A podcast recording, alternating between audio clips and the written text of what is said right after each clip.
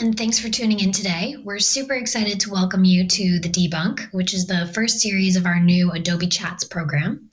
With the help of industry experts, we're going to be using each episode to unpack some of the biggest myths in digital, marketing, and e commerce. Today, we're going to be challenging the idea that customers only care about price. We're asking is price always what matters most, or are there other influences like customer experience that actually matter more? Let's turn it over to our experts and see what they think. My name is Jamie Brighton. I'm product marketing lead in EMEA for Adobe, and I'll be your host as we dive into the question what factor is king in customer decision making? Is price always the key differentiator? Or, in reality, do other influencers, like customer experience, for example, actually matter more? And is the process of convincing customers to buy as complex as we think it is? Joining me today to try and figure out some answers are Rory Sutherland, Vice Chairman at Ogilvy, Marie Uhart, Senior International Marketing Manager at Boden, and Haley Meenan Wilkin, Web Trading Manager at Ocado. After an acclaimed career as a copywriter and creative director at Ogilvy, Rory has now co founded a behavioral science practice within the company working with psychology graduates to spot and act upon unseen opportunities in customer behaviors. Now at Boden, Marie is an experienced marketing manager who's worked for high profile brands in fashion and beauty. And Haley is a global e commerce leader with a history of working from some of the UK's largest brands. As for my own experience, I've worked in marketing on the client, agency, and vendor side with a focus on optimization, personalization, and behavioral targeting. So, despite our very different backgrounds, we're all individuals with a clear interest in understanding what makes customers tick and ultimately trying to influence their behavior. We've all been in a situation where we're caught between two products and price rapidly becomes the key decider. Whether you're buying a meal, a car, or a house, price matters. But is it all that matters? After all, we've also heard of the fairly sweeping statement that customers don't buy brands, they buy experiences. Rory, you've got significant experience in this field. So, how do the businesses that you've worked with view customer experience? And is it actually what drives people to buy, or is price the be all and end all? Well, first of all, this belief in the primacy of price combined with rational product attributes is really a complete misconception which emerges from mainstream economic doctrine. Uh, if you delve a little bit into uh, conventional modern economics, it makes a series of assumptions in order to construct mathematical models around consumer decision making. Uh, and the assumptions include, for example, um, perfect information and perfect trust. And they also assume that a dollar is a dollar is a dollar. In other words, your perception of price is completely objective. So before we even talk about experience or product attributes. We've got to, first of all, accept the fact that actually, whether something is cheap or expensive does not, whether it's perceived as being cheap or expensive, doesn't primarily depend on how much it costs. It depends on what you compare it to. And I'll tell a very interesting story about this, which is uh, just an example of how subjective price perception is. My father, at the age of 80, was completely unwilling to get Sky television because he thought £17 a month was too much. And I tried a very simple kind of Don Draper mind trick. I simply said, it's not £17 a month, it's 60 pence a day. And he said, what difference does that make? And I said, well, you spend £2 a day on newspapers. If you spend £2 a day on newspapers, is it all that crazy spending another 60 pence to get 10 news channels and about 100 documentary channels? He's not remotely interested in sport or movies. And that completely changed his mind. And he immediately went out and got Sky and is now a massive advocate and evangelist for Sky amongst all his peer group. So even something as simple as what something costs, which economists regard as simply a function of the price you charge, is a nonsense to begin with. It all depends on the emotional response to the cost, and that depends on what you compare it to, the stories you tell, and then Furthermore, once you get into product attributes and customer experience, the principal drivers aren't actually objective qualities. There are very, very few things that are like commodities in reality in any developed economy. So, what really matters about the product is very rarely well aligned with the kind of metrics that people use in product improvement. So the thing that matters about a hotel is probably very, very um, poorly correlated with objective metrics like room size or indeed price or indeed, you know, uh, the kind of food that's available or the quality of the bed. There are all sorts of little emotional um, components which make a huge difference to our emotional appreciation of something, which interestingly, not only the, the supplying business may be wrong about, because its metrics are misaligned with uh, consumer perception of value. Consumers themselves don't know what those things are. Marine, let me come to you. So this is obviously a significant area of concern um, in in the retail industry. How are you focusing on customer experience specifically?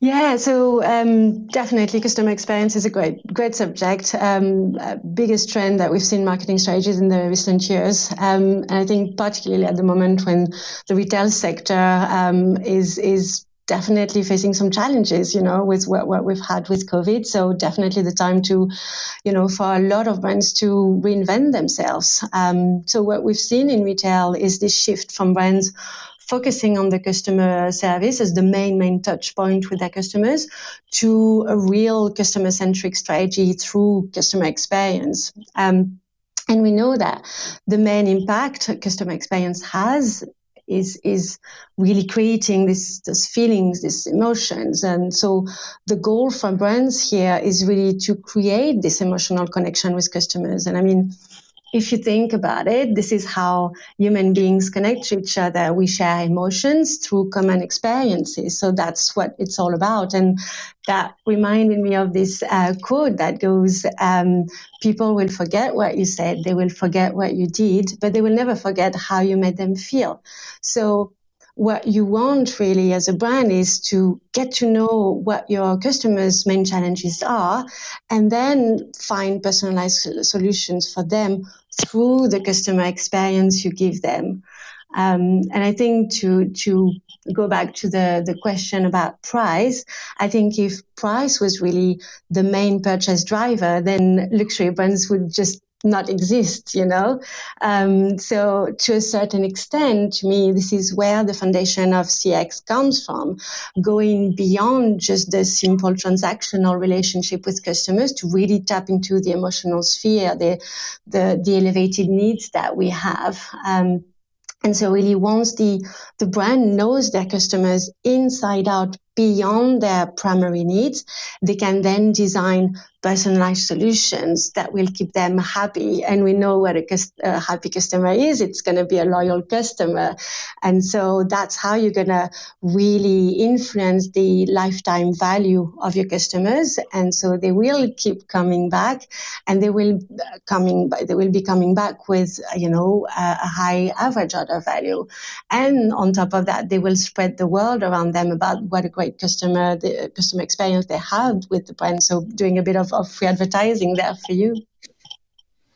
Absolutely, yeah, all, all, great points, and I'm really keen to bring you in here, Haley, and just get your perspective as well on you know what customer, what does a good customer experience mean for Ocado and for you specifically as well.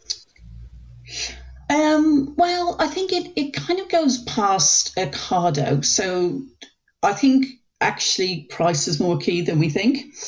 Um, if I look at, I suppose, the profile of the Ocado customer, I think they would like to to believe that they're quite discerning that um, they are people who live a certain lifestyle, and you know that's been proven through. Obviously, you only have to look at the Ocado range to see the assortment of products to understand that you know they were one of the first people to to get into the organic world, um, big time to actually come out with all of the best health products, um, relaxation, well-being.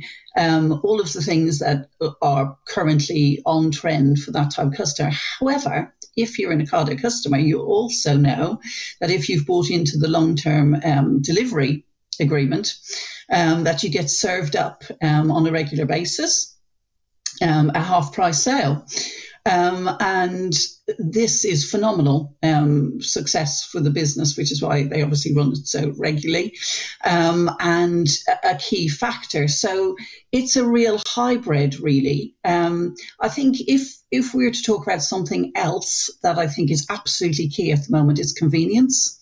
So I think that every retail business at the moment needs to have that mix everybody, uh, I think, you know, across all status levels, um, looks for the best product at the best price. I, I, don't think, I think unless you're talking about the very top end designer um, product uh, assortments, I think that's where, you know, people don't have a price resistance. Um, but I think anything that you do believe that you can get for a better price, people enjoy, and they almost get a level of satisfaction from it because every retailer they work for has, has given me that feedback. Um, but I think convenience is a big factor as well. So people, I think, even even in the current climate, are um, still time poor, cash rich um, in certain in certain ways, and therefore looking at doing two things is quite key. One is serving up the right content to the right audience. I think that's absolutely key. Um, and then also making it convenient for, for them to receive it within a, a, very, very fast and timely fashion. So if you look at the models that have been successful recently, like um, obviously Sainsbury's have Chop Chop, um, have Zoom, um, and Marks and Spencers have most recently famously done a deal with Deliveroo during the um, lockdown um, to deliver their products, which which took off stormingly well. Um, so I actually think focusing on one um, is not going to help any retailer currently. I think it needs to be amalgamation of all three, whilst not compromising the brand or the experience. So hold on to your best practices and principles as a brand, but make sure that you're ticking all of the boxes to keep the person happy. That, that's great, and uh, you know, I think personalization is something that's sort of pretty close to my heart. Um, it's something that our customers um, are always looking to try and work out how they can um, get a blend of technology and uh, you know, an understanding and empathy for the customer and bring those things together. Um, Rory, maybe I'll come to you on on this one around personalization. Um, you know, what do you think that organizations should be thinking about? What are some of the lines that we should and should cross when it comes to you know the obvious topics around using using data to understand customer behavior and, and marry that up with an experience? Well, a few things you can do. One of the things, of course, is that people are price sensitive in different areas. Ocado would be exceptionally foolish if it started charging four pounds for cucumbers, for example, which we do buy, or milk, which are known price items, but you can charge five pounds for marmalade. A very interesting example of that on the high street is, I think, the chain Five Guys. And Five Guys is very clever because it essentially charges a premium where people are willing or indeed desirous of paying it, but is quite reasonable everywhere else. If you go to Five Guys, the burger itself is, let's be blunt, uh, insanely expensive. It's getting on for £10 for a burger. But if you look at everything else, with the single exception of the shake, um, they're incredibly generous with their provision of fries. The drinks refills are free, and all the burger toppings, apart from cheese and bacon, they don't charge for.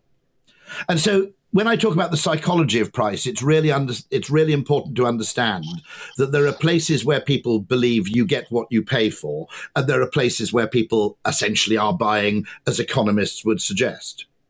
I'd also go a bit further. I often use a phrase which is you don't get an endorphin rush from mid market retail. You get a thrill from a bargain, you get a thrill for, from a half price sale, and you get a thrill from an extravagance but the area in between emotionally is much less exciting. And so it's really important, I think, to understand that price is very important to people, but it isn't what economists think it is. Now, in the same way, you can make a danger of setting your kind of service standards in a way that's very, very heavily measured, but not very well aligned with pe- what people emotionally care about.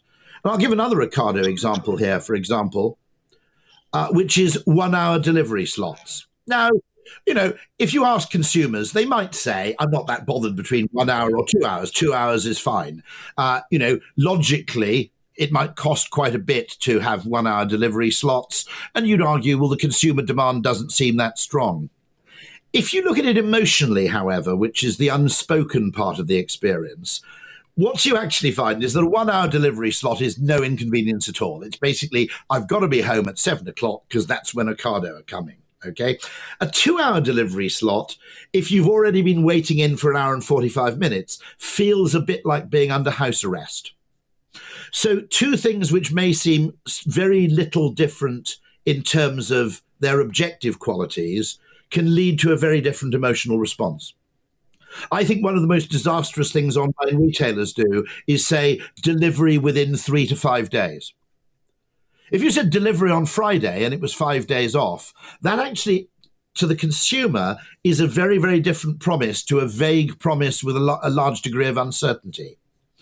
And so, understanding those little things, a wonderful discovery in travel was that actually people would rather wait nine minutes for a train with a sign saying next train nine minutes than wait five minutes in a state of uncertainty and befuddlement.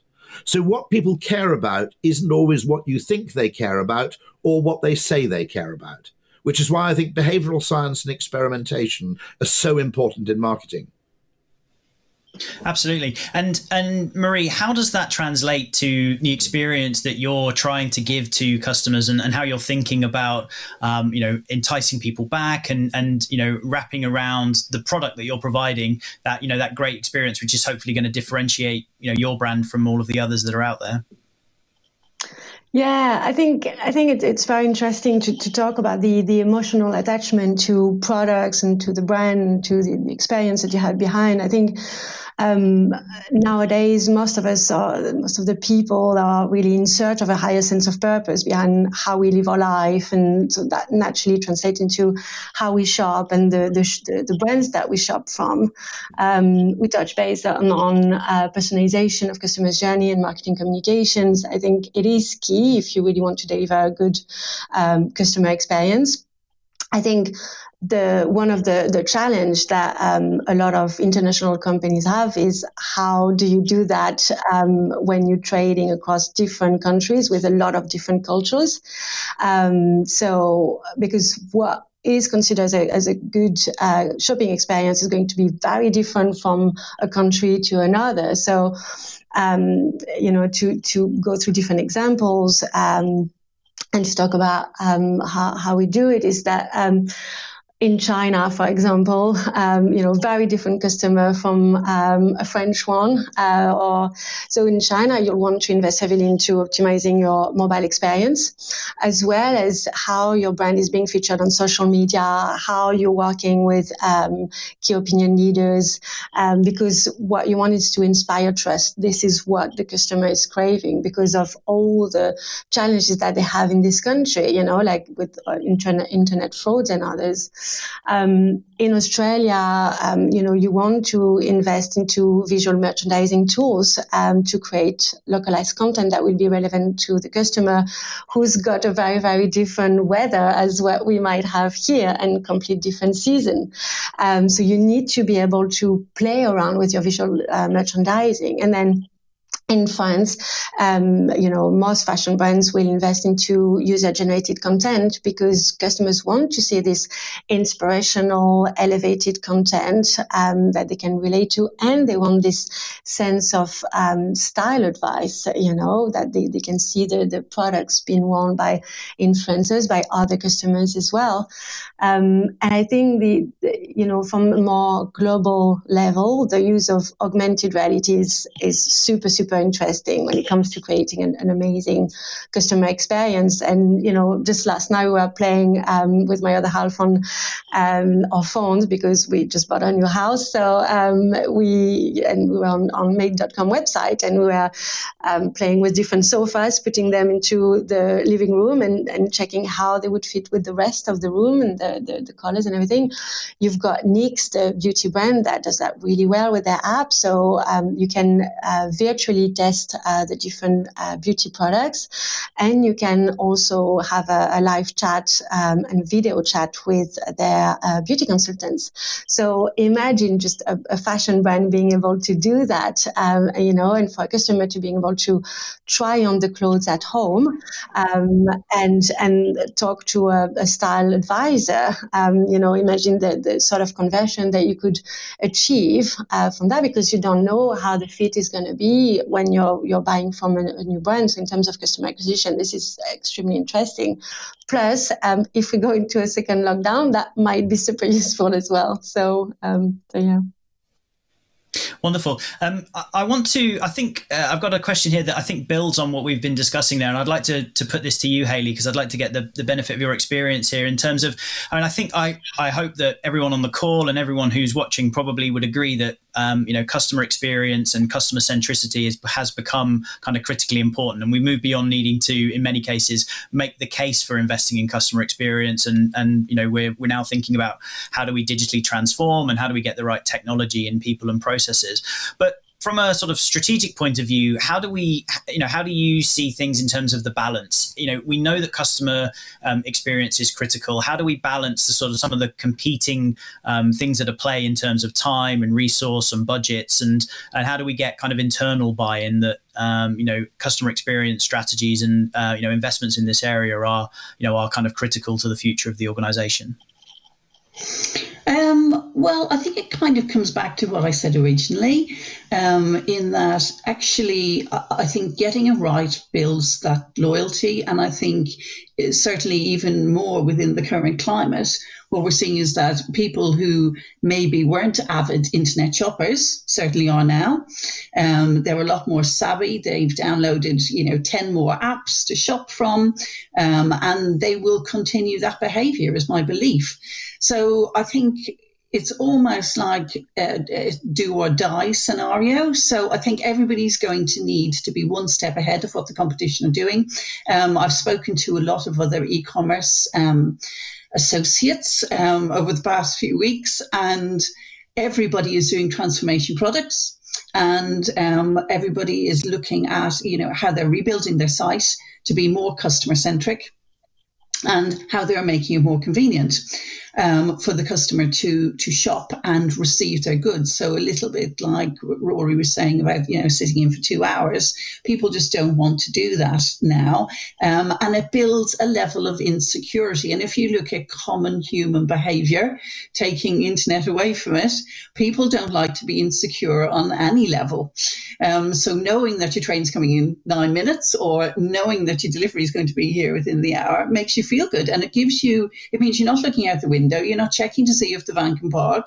You're you know that you can get on with your day and get on with your work life, etc. Happy in the knowledge that it's going to be there, um, and I think that's going to be really important. And alongside that is making I, I think it's quite reassuring as long as it's not either offensive or obtrusive, I think making sure that the customer understands that you understand them. So, as I said about serving up personalized content, I think also um, following that through across your channels to make sure you have consistency across email, your social feeds, etc., makes that person feel like you understand them, you know their personal needs, and therefore they will trust you and stay with you for the long term.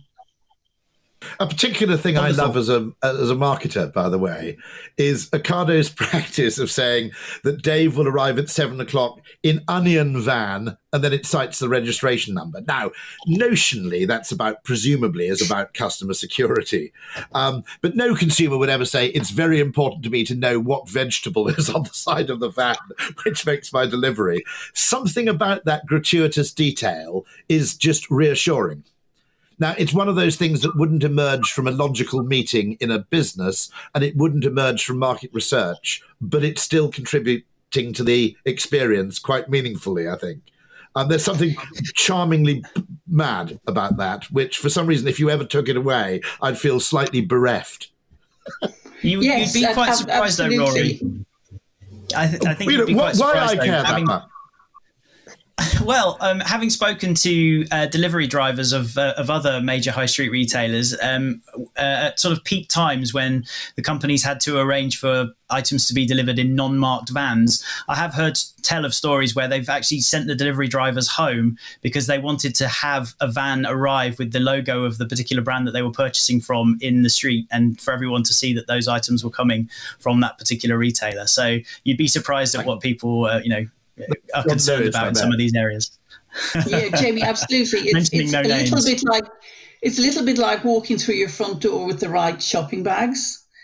So, you know, kind of coming back with your Harrods and your Selfridges bags um, and walking through the front door so everybody can see where you've been shopping. I think getting your delivery from the right location and the right brand is equally the same. And I find it more than a little amusing um, how snobbish people have become as to who's delivering their shopping. And also listening even to my own neighbours talking about people who are having maybe lesser brands delivering. Um, and they go, oh my God, did you see what's parked outside number nine? Um, so it, it is. It's, it's becoming, as I said, the, the new carrier bag is, is what van is pulling up outside your house. Well, um, I feel like we've only just got started, but um, I need to bring this to an end. And I think we you'd agree that that's probably been a, a complex um, topic that hopefully we've we've broken down and given you some you know some interesting angles to to look at and think about. Um, customer experience is definitely a tough nut to crack, but what's clear is that um, while it's not the be all and end all, it's very important that we need to be thinking about it carefully. Um, it's a complex thing to create, and we always need to be mindful that it is truly grounded in what the um, customers actually want. Rory, Marie, Haley, thank you so much for joining me today, and thanks to everyone who's tuned in to the session. I'm Jamie Brighton, and this has been The Debunk from Adobe, Marketo, and Magento. Thank you. We hope you enjoyed this episode of The Debunk, and a massive thanks to all of our guests and to yourselves for tuning in. If you'd like to keep the conversation going, or if you want to read more of our exclusive content, head to the Adobe Chats page. While you're there, you can also catch the next episode of The Debunk. See you soon.